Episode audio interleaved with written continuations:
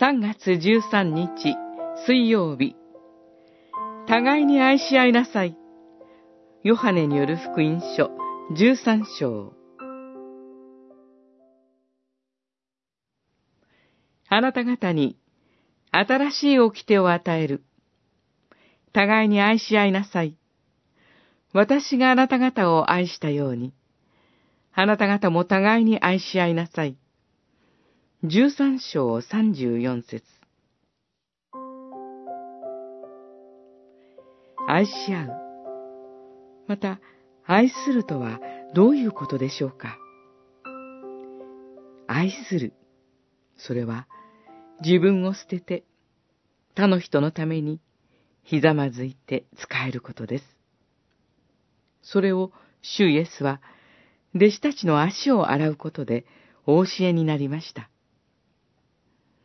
泥道をサンダルで歩けば足は汚れます。できれば触れたくない部分です。しかし、主イエスはその汚れた部分を膝をかがめて拭ってくださいました。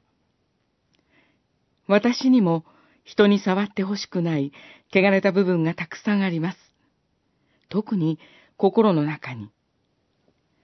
しかし、そんな汚れたところに、主イエスは近づき、その汚れを、膝をかがめて拭い続けてくださっています。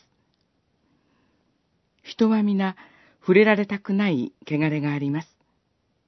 そんな汚れは、他の人もまた触れたくない、近寄りたくもない。